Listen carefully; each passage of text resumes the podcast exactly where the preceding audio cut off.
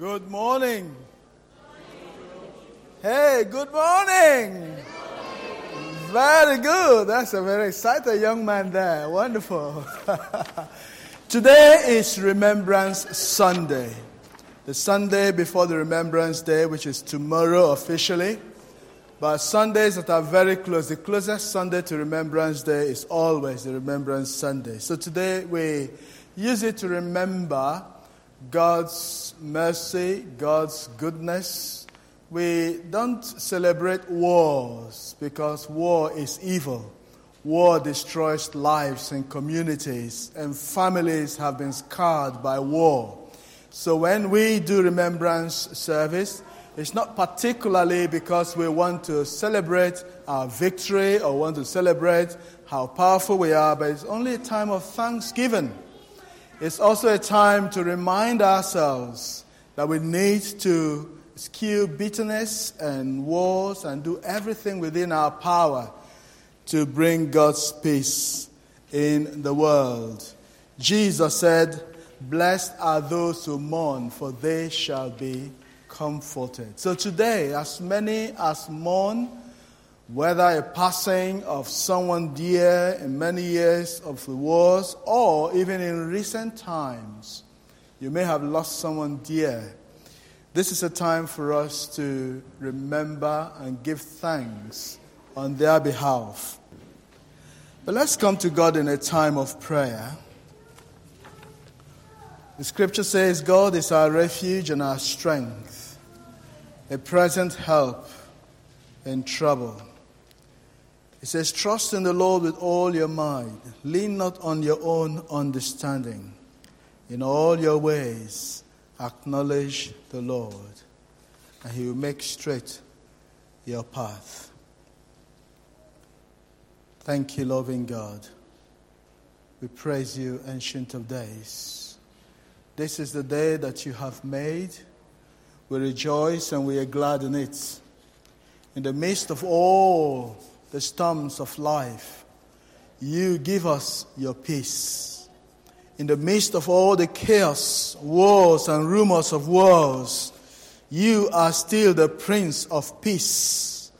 Lord, we pray that war, conflict, internal and external upheavals around us will not take our eyes off you.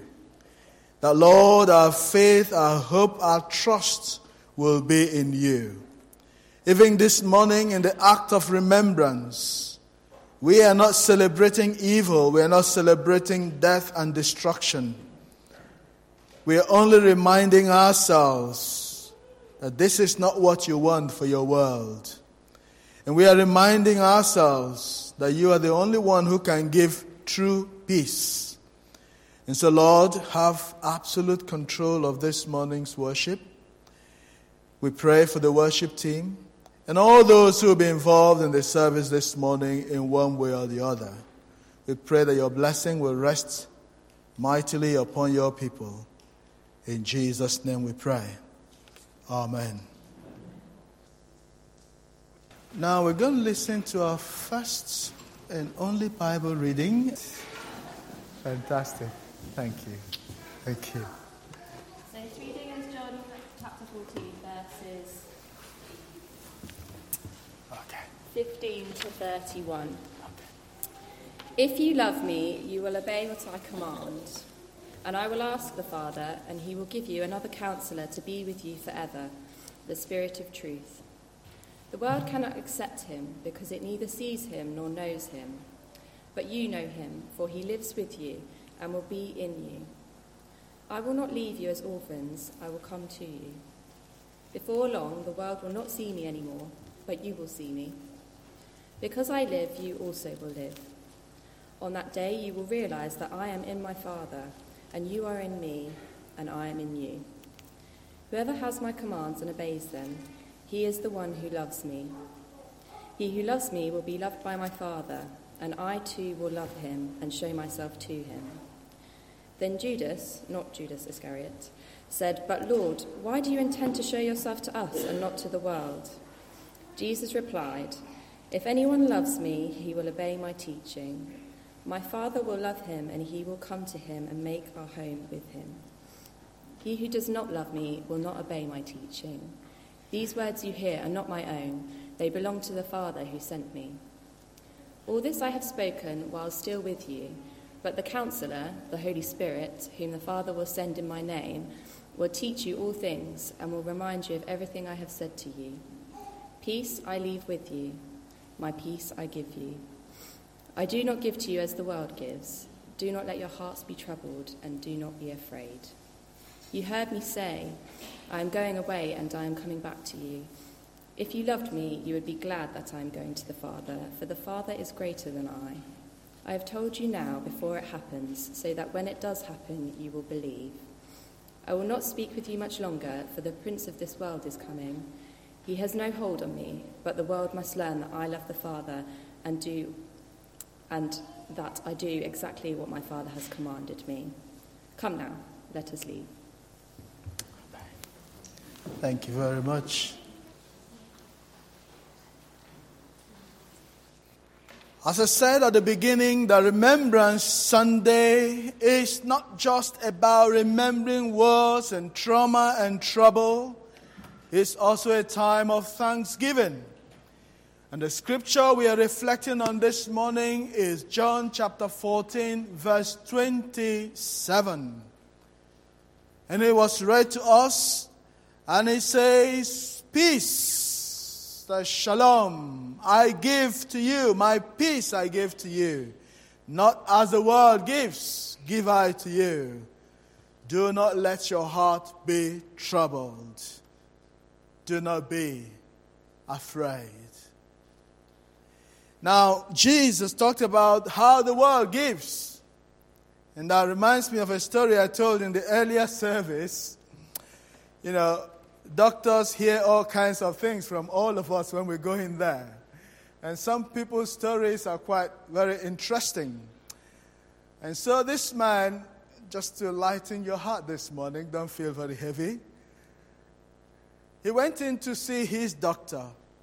And the doctor came back after all the tests and said to him, I'm sorry, we have determined from the test that you have rabies. And the man jumped out of the bed and went to his bag and brought out his notebook and began to scribble. And the doctor said, No, this is curable. Don't be alarmed. He said, well, what do you think? I'm writing down the list of people I'm going to bite. As far as he was concerned, this rabies must go round. So the way human beings give is to give their frustration. Human beings want to give what they think is to, get even with others. But Jesus says, my peace I give to you, not as the world gives. He wasn't saying something out of the ordinary, even though it was a pointer to something else he was saying. When I did my PhD, they said to us, when you do your research, it's not just about what people are saying to you, but actually things they are not saying to you. So you can probe into it. That's part of the research. It's for you to begin to ask questions. And so when Jesus was saying, my peace I give to you, at the ordinary level, it's a greeting.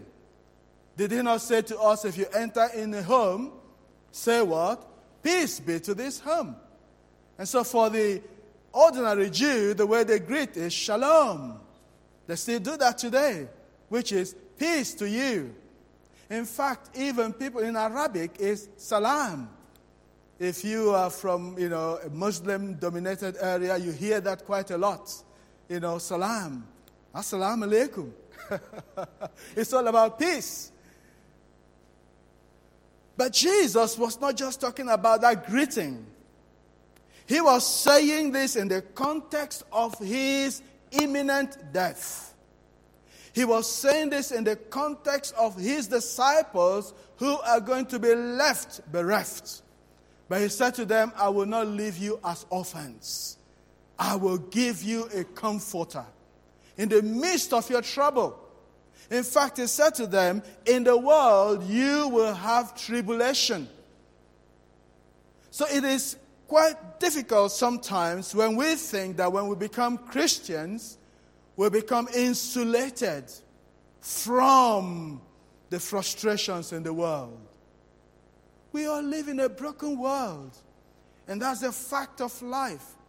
Until the time when Jesus comes to bring final and total restoration, the truth is, in this time and this age, until then, we will continue to experience what it is that Adam and Eve did that brought brokenness into the world. Death will happen until the day when death will be swallowed in victory. That's why we can look at death and we say, death, where is your power? Not because death cannot harm us now, not because death does not separate people we love from us, but rather because we know time is coming when death will be destroyed and death will have no power. Time is coming when the presence of God, there is fullness of joy. In the Old Testament, God told Moses and Aaron, when you bless the people, if you go to Numbers chapter 6, towards the end of the chapter, he said, bless them with these words, the Lord bless you and keep you. The Lord make his face to shine upon you and be gracious unto you. And he said, the Lord lift the countenance of his presence and give you what? Peace. So both in the Old Testament and in the New Testament. Now when Jesus resurrected, the first thing he said to his disciples when he met them was what? Peace be unto you. And if you read through the epistles, you hear the Apostle Paul say, peace unto the churches. It's important. In fact, it's so important that in Philippians chapter 4, Paul was appealing to these two ladies in the Philippians church.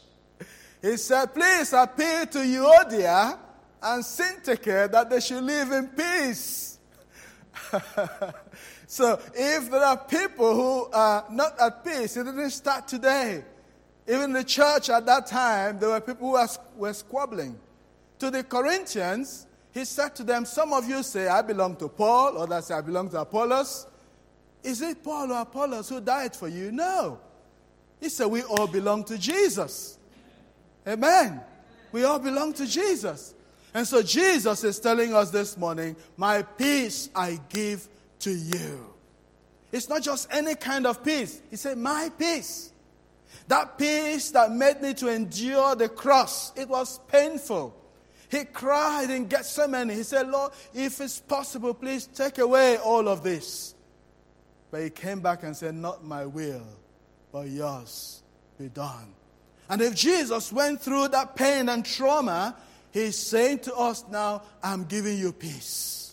To his disciples, he said, you are going to face all of this trouble. You'll be arrested, you'll be thrown into jail. But when they were thrown into jail, Paul and Silas, remember, they prayed, they sang, and what happened? The Holy Ghost came into that prison yard. The prison, their bonds were broken. So in your time of trial, don't do like that nursery rhyme. It just reminds me of the nursery rhyme that says, nobody likes me. Everybody hates me. I'm going to eat some worm. Nobody likes me. Everybody hates me. I'm going to eat some worm. Is this on at all? Yeah, it is. Okay. So the devil wants to put us in a corner and box us in there. And we think the whole world is against us. No, Jesus said, my peace I give to you. And we receive it. And if you receive the peace of God, no matter what is thrown at you, you stand firm. In fact, you say, Satan, bring it on. I'm here. Nothing can change my resolve. Job said it. He said, Job even told God, God, even if you kill me, I will continue to worship you. It's not going to change what I think about you. And so Jesus said, my peace I give to you. I give to who? You. And not just those of that time, but you and I. He said, I give to you. Not as the world gives. What does the world give? The world gives because it wants to receive back. The world gives with condition. The world gives, their own terms of peace. And we have had wars after wars, even when we signed treaties and said there will be no more wars. That's how the world gives. But Jesus gives us the peace that comes from inside. It's not just what is external. Because if we look around us, with all the trouble in government, with all the trouble across the world, we will be discouraged. But if we look up to Him, who is the author and the finisher of our faith, we will not allow ourselves to be moved. In fact, the psalmist said, even if the mountains uproot and cast themselves into the sea, he says, I shall not be moved. Because why? He knows. He says, the Lord is my light and my salvation. Whom shall I fear? The Lord is the stronghold of my life. Of whom shall I be afraid? And so the psalmist looked around in the midst of all the troubles. He knew, as he said in Psalm 23, the Lord is my shepherd. And so if we nurse any kind of hurt in us today, God is saying to us, my peace I give to you. And so it's for us to receive it. It's for us to take it in. It's for us to embrace it. When someone gives you a gift, what do? You receive the gift. But sometimes we receive the gift and we forget that we had that gift.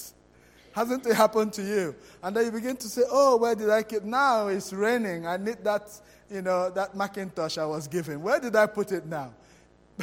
And you begin to look everywhere. Or maybe an umbrella. Now it's raining. I want something to shield me from this rain. And you can't find the umbrella.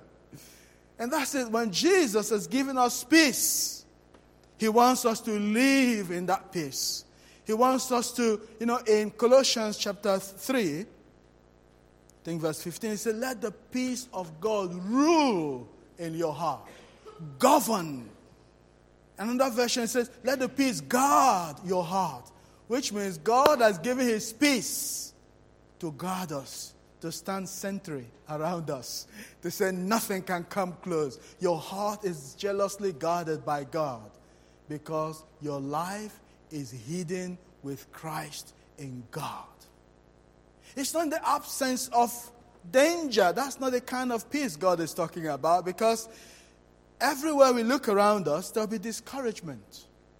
But God is saying to us, don't worry, all of these will come to an end someday.